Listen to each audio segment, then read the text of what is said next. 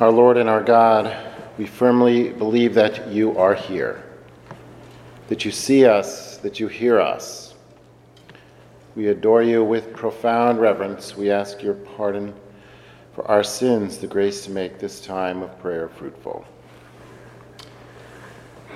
Good evening, my friends. Um, you know, we have a lot going on. I've had a lot going on in my mind trying to figure out uh, what to talk about uh, tonight. Uh, I've had some challenging uh, Sunday readings recently. Really, I think it seems, at least uh, to me, about uh, the difficult road of discipleship that our that our faith journeys, well, alas, is asked of us, but much is given to us, of course.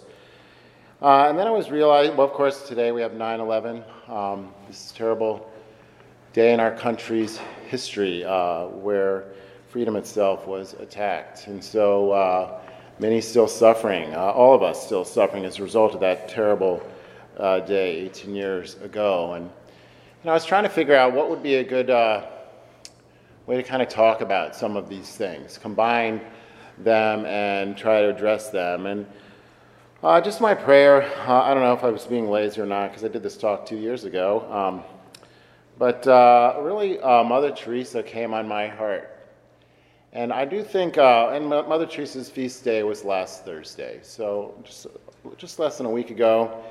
Um, and, you know, it's my day off on Thursday, and so I get to say a private mass. And I was flipping through the priest's ordo, and I just, why is she not in there?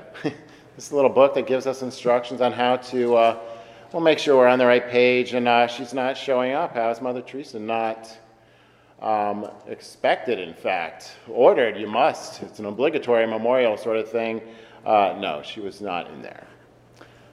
Took my Magnificat, rifling through that once again. Mother Teresa, not a word. There's crickets. And uh, I, uh, I don't know. I, so I texted a few priest friends of mine, uh, where's Mother Teresa? Why are we not doing this today? And uh, no one seemed to know.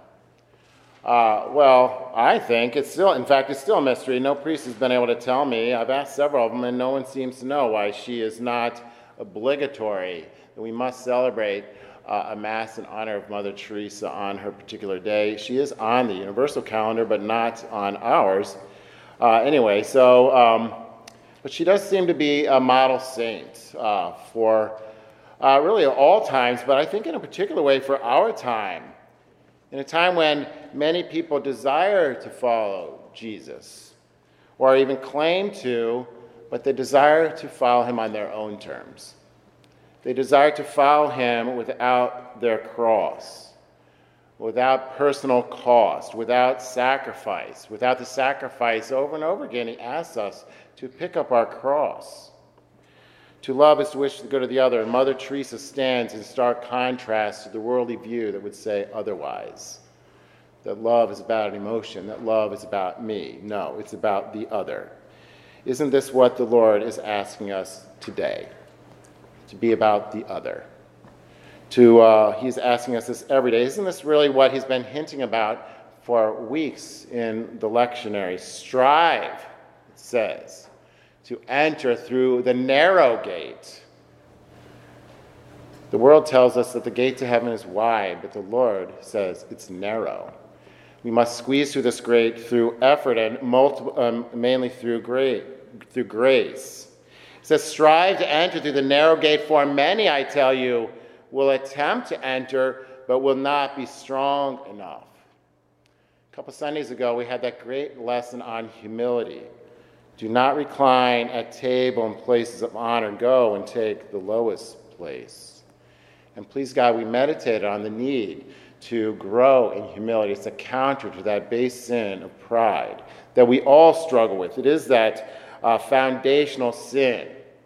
So we struggle. If anyone comes to me without hating his father and mother, wife and children, brothers and sisters, and even his own life, he cannot be my disciple. These words continue to echo in our ears from this past Sunday. He's basically telling us, the Lord is, that you can love nothing or no one more than Him. That this is an all in faith that He's asked us. This is an all in journey that He is uh, taking us on. So we're picking up a cross here right now, tonight, and we're following him. He's literally right there on the altar. Mother Teresa gives us this lesson. But, you know, as I reflected on today's uh, anniversary of 9 11, it seems like Mother Teresa, forgive me for calling her that, it's just uh, she's, uh, she's our mother in a certain sense, instead of St. Teresa of Calcutta, which seems, uh, I don't know, a little less, a little too formal. Anyway, she is Mother Teresa, anyway. Uh, but she does have a lot to teach us in regards uh, to this terrible anniversary. You know, at some point, I won't be able to say this anymore, but I think everyone here in the church uh, remembers what they were doing on that day. I know most of you are pretty young, maybe you're still in school or something, but um, I assume everyone here can remember with great clarity. Maybe they were trying to hide some information from you if you were at school, but I can tell you exactly where I was and what I was doing. Um, we watched the towers fall. We watched the plane go into the Pentagon. We watched, well, we didn't watch, but we heard about the plane crashing in Pennsylvania. And then we saw people thousands of miles away from us cheering in the streets. And perhaps anger filled our hearts. But so interesting how, in the God's divine providence in the church's lectionary, today's readings are Blessed are you when people hate you the Lord calls us to rejoice and leap for joy on that day. Behold, your reward will be great in heaven. And I was reflecting, of course, preaching on that today about 9 11. And it's, well, I chose, because it was a ferial day, that I could pick a particular votive Mass. And I did one on the preservation of peace and justice. And these priests, we have these little private groups on Facebook, and I join one, whatever. Um, and someone yesterday was asking, what color should I wear, purple or black? And I'm like, neither. How about white? Shouldn't this be about hope? Because we know that the Lord has won. White is the color of hope. I'd like to focus on September 12th.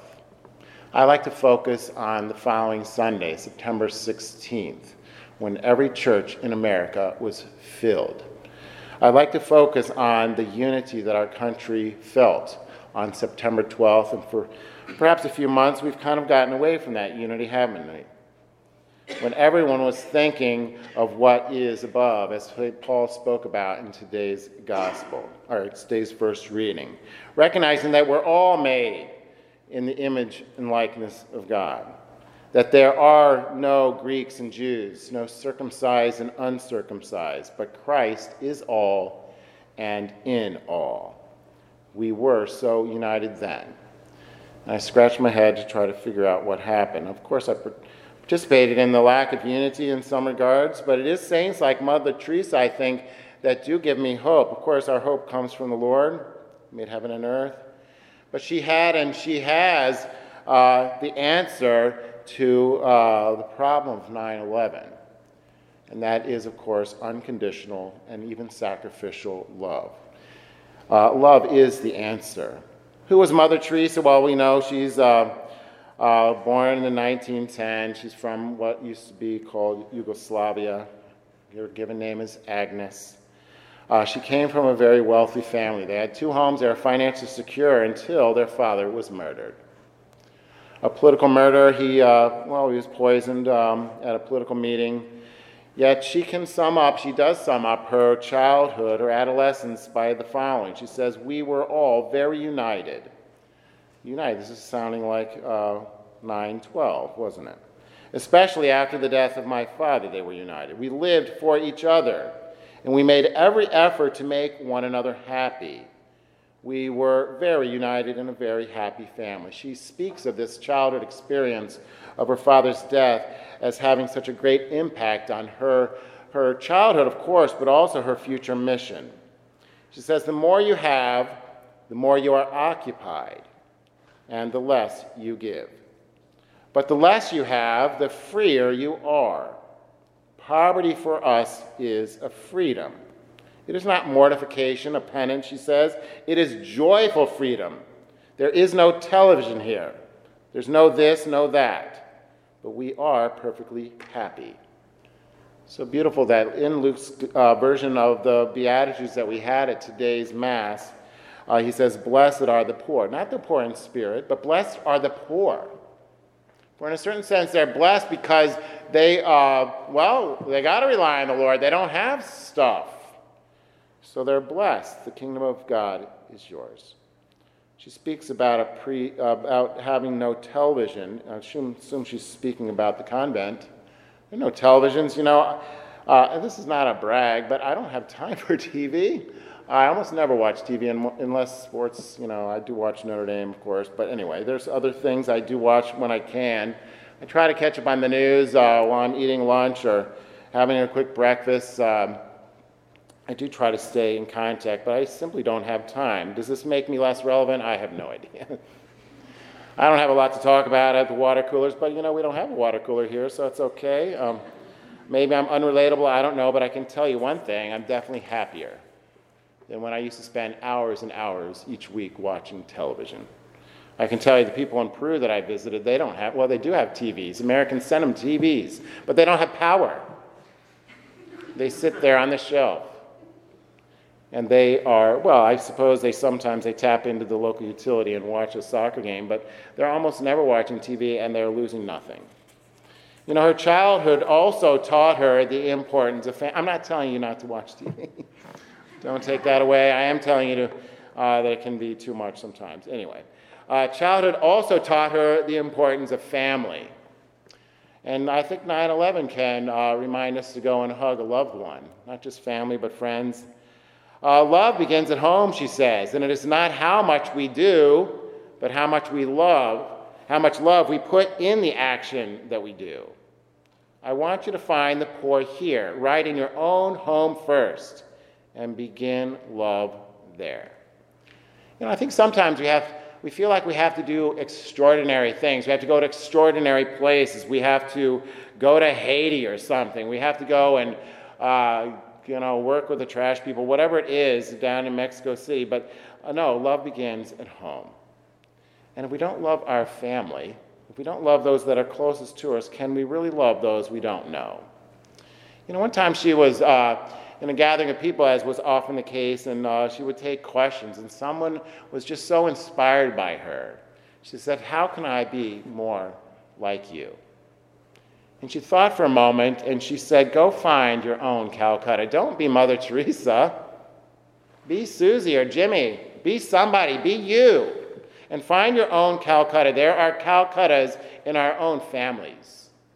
There are Calcuttas in our own workplaces, in our friend groups.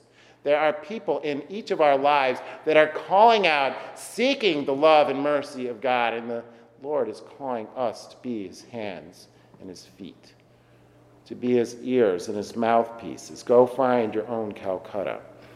You know, there's a terrible hunger for love, she says. We all experience that in our lives the pain, the loneliness. We must have the courage to recognize it.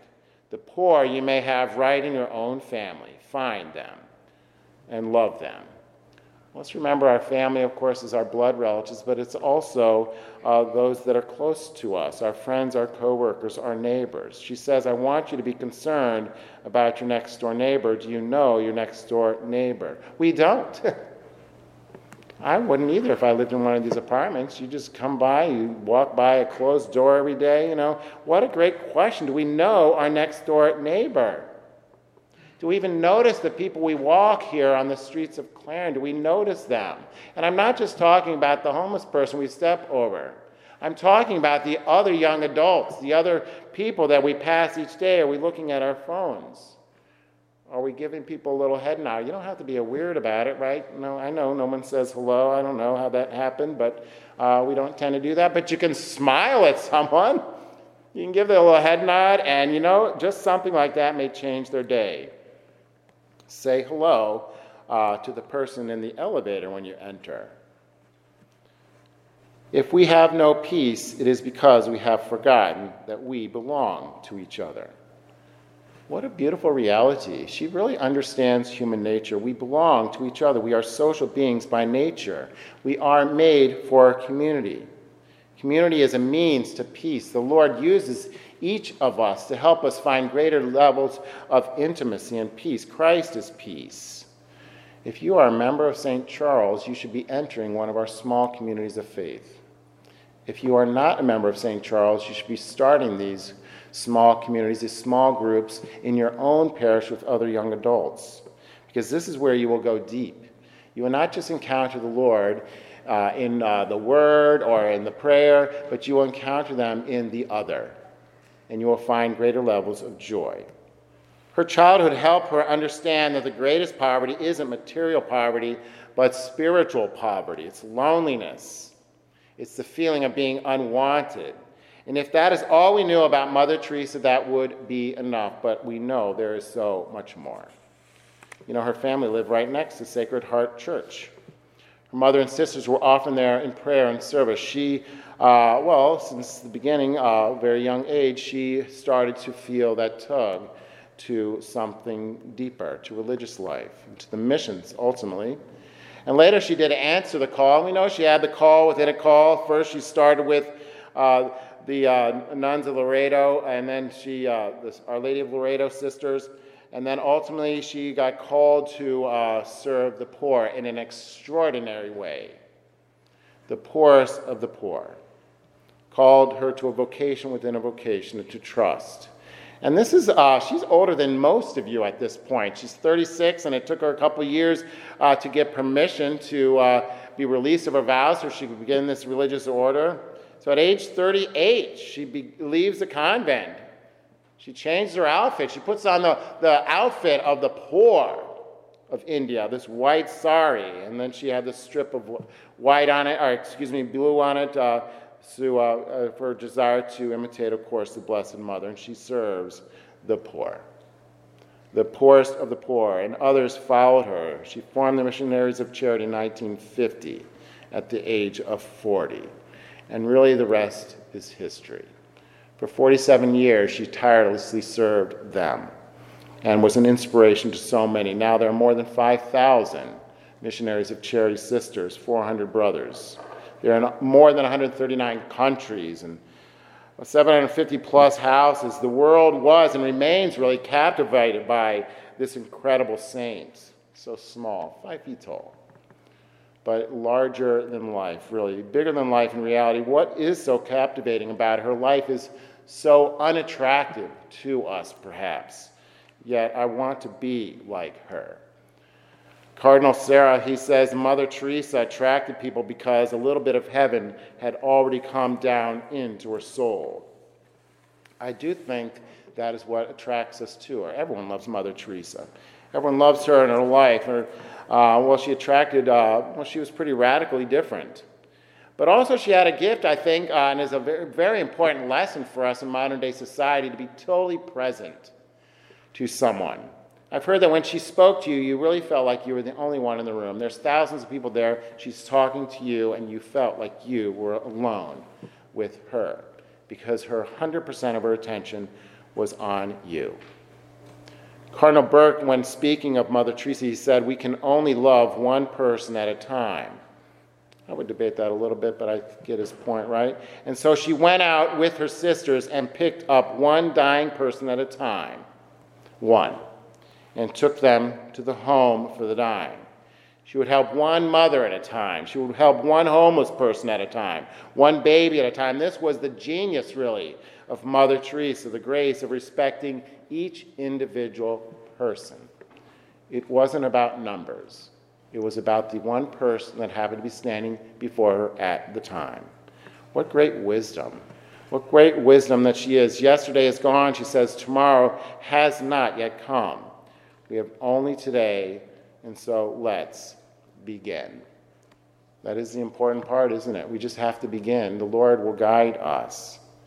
So we must begin, get started, and learn to live in the present. I think this is a constant reminder I have to tell myself is whoever's in front of you, minister to them, and then move on to the next one. A clean heart, this is a great lesson for all of us. A clean heart is a free heart a free heart can love Christ with an undivided love and chastity. convinced that nothing and nobody will separate it from his love. Purity, chastity, and virginity created a special beauty in Mary that attracted God's attention. He showed his great love for the world by giving Jesus to her. Now, most of you are probably not called to virginity, but we're all called to chastity. And anyone who has spent any time at all with the missionaries of charity know that it's impossible, I say impossible, to be in their presence and not have a smile on your face. And these are the women that are not having sexual intimacy, yet they have found true and everlasting joy and peace. Chastity leads to freedom. This is wisdom from a giant, a five foot giant. Mother Teresa has much to say to young adults. She has much to say to all of us.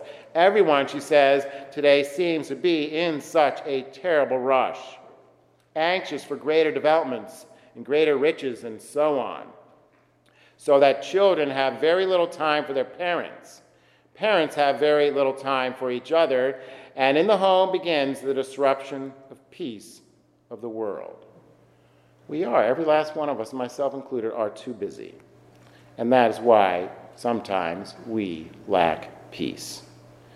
You know, there's a great story about um, Mother Teresa, of course, in the streets of Calcutta. She's with her sister, and uh, she comes up to this group of sisters. Oh, we must pray our holy hour. In other words, we must do what you guys have been doing. We've got to pray this holy hour. And one sister after another said, Oh, mother, we have this to do. We have to, I, I'm, about to help with this man here. I, uh, he's uh, dying. I got to go, blah, blah. Got, they, they just started listing all these incredible uh, acts of mercy that they were in the midst of doing. And she paused. And you see, she was thinking. And then she said, Okay, then we must pray two holy hours. Because she recognized that without the Lord, their work was nothing. Without the Lord, this, this acts of mercy would fail.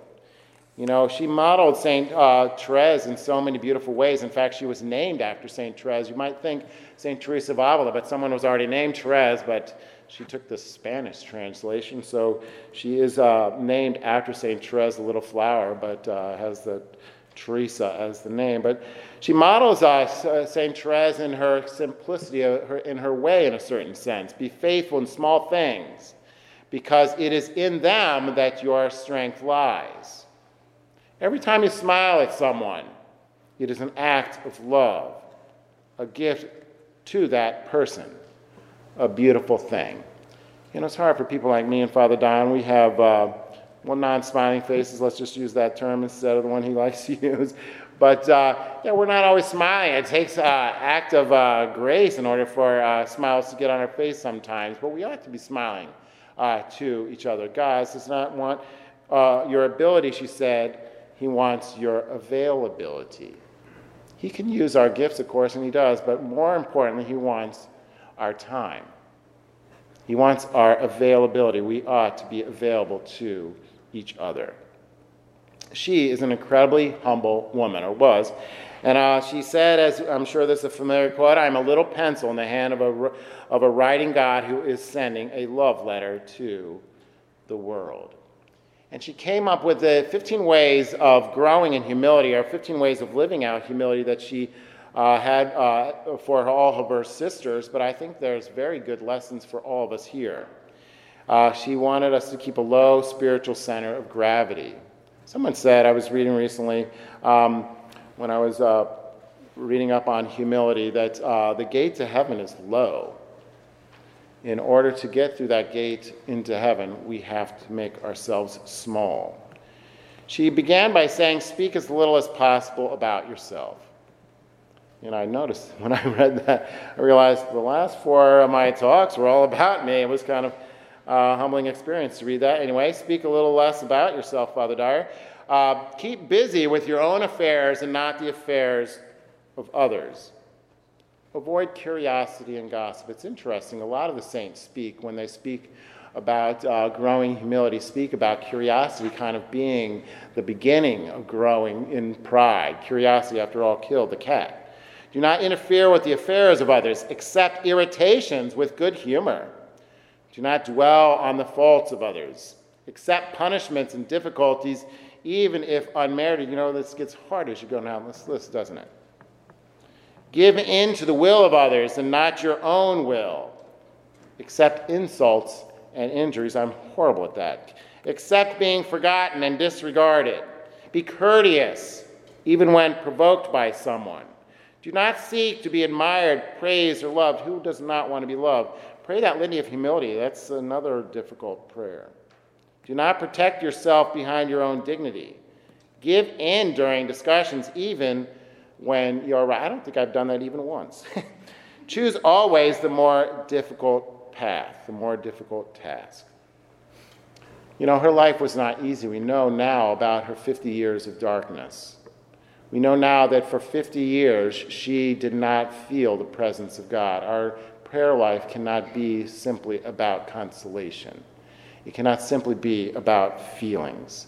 We ought to be going to the Lord to encounter Him and not some warm fuzzy.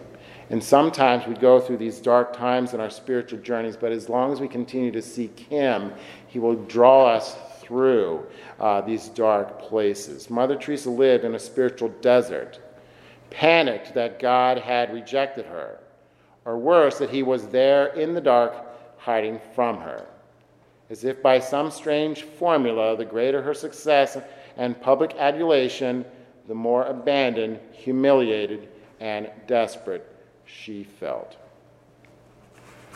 But now we know that in her secret life was a living hell, yet she was filled with joy. She was a wonderful well, she had a wonderful uh, uh, wit about her. She was very funny. I know God will not give me anything I can't handle, she rightly believed. I just wish that He didn't trust me so much. You know, there's this great story. She was praying uh, before the Most Blessed Sacrament in one of her chapels uh, somewhere in the world, and a bishop was with her. And she is in this dark time of her life, this 50 years of, of emptiness and she's literally glowing before the most blessed sacrament. This bishop is looking at it like, holy cow, this is like, this is amazing. I'm li- literally with a saint who is having such a powerful prayer experience that she's lighting up. And she turns to him and says, I feel nothing. I feel nothing. Yet she continued to persevere in joy. Imagine having to get through your life without uh, any sort of consolation. Please, God, we all get consolation. They're the beautiful things that keep us going sometimes. But sacrifice, to be real, must cost, she said, must hurt, and must empty ourselves. Give yourselves fully to God. He will use you, this is a wonderful quote, He will use you to accomplish great things on the condition that you believe much more in His love than in your own weakness. My friends, we better believe in God's love because if we don't, we have nothing. Do we believe in God's love for you and for me? Then He can uh, do great things through us. Do we believe that His love can overcome our weakness, our shortcomings? You know, Mother Teresa did believe in the Eucharist, and she spent many hours in front of it. And at every one of her chapels, she had I thirst next to the crucifix, recognizing that the Lord thirsts for her. She thirsts, he thirsts for you. And he is right now in this monstrance, thirsting for all of us. He, right there, is the answer to all of our questions. He is the answer to all that, pond, all that we ponder each day.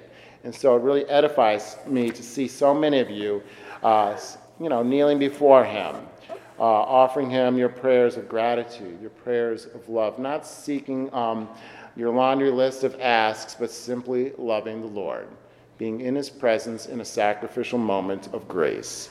May God be praised and reward you for your generosity. Amen.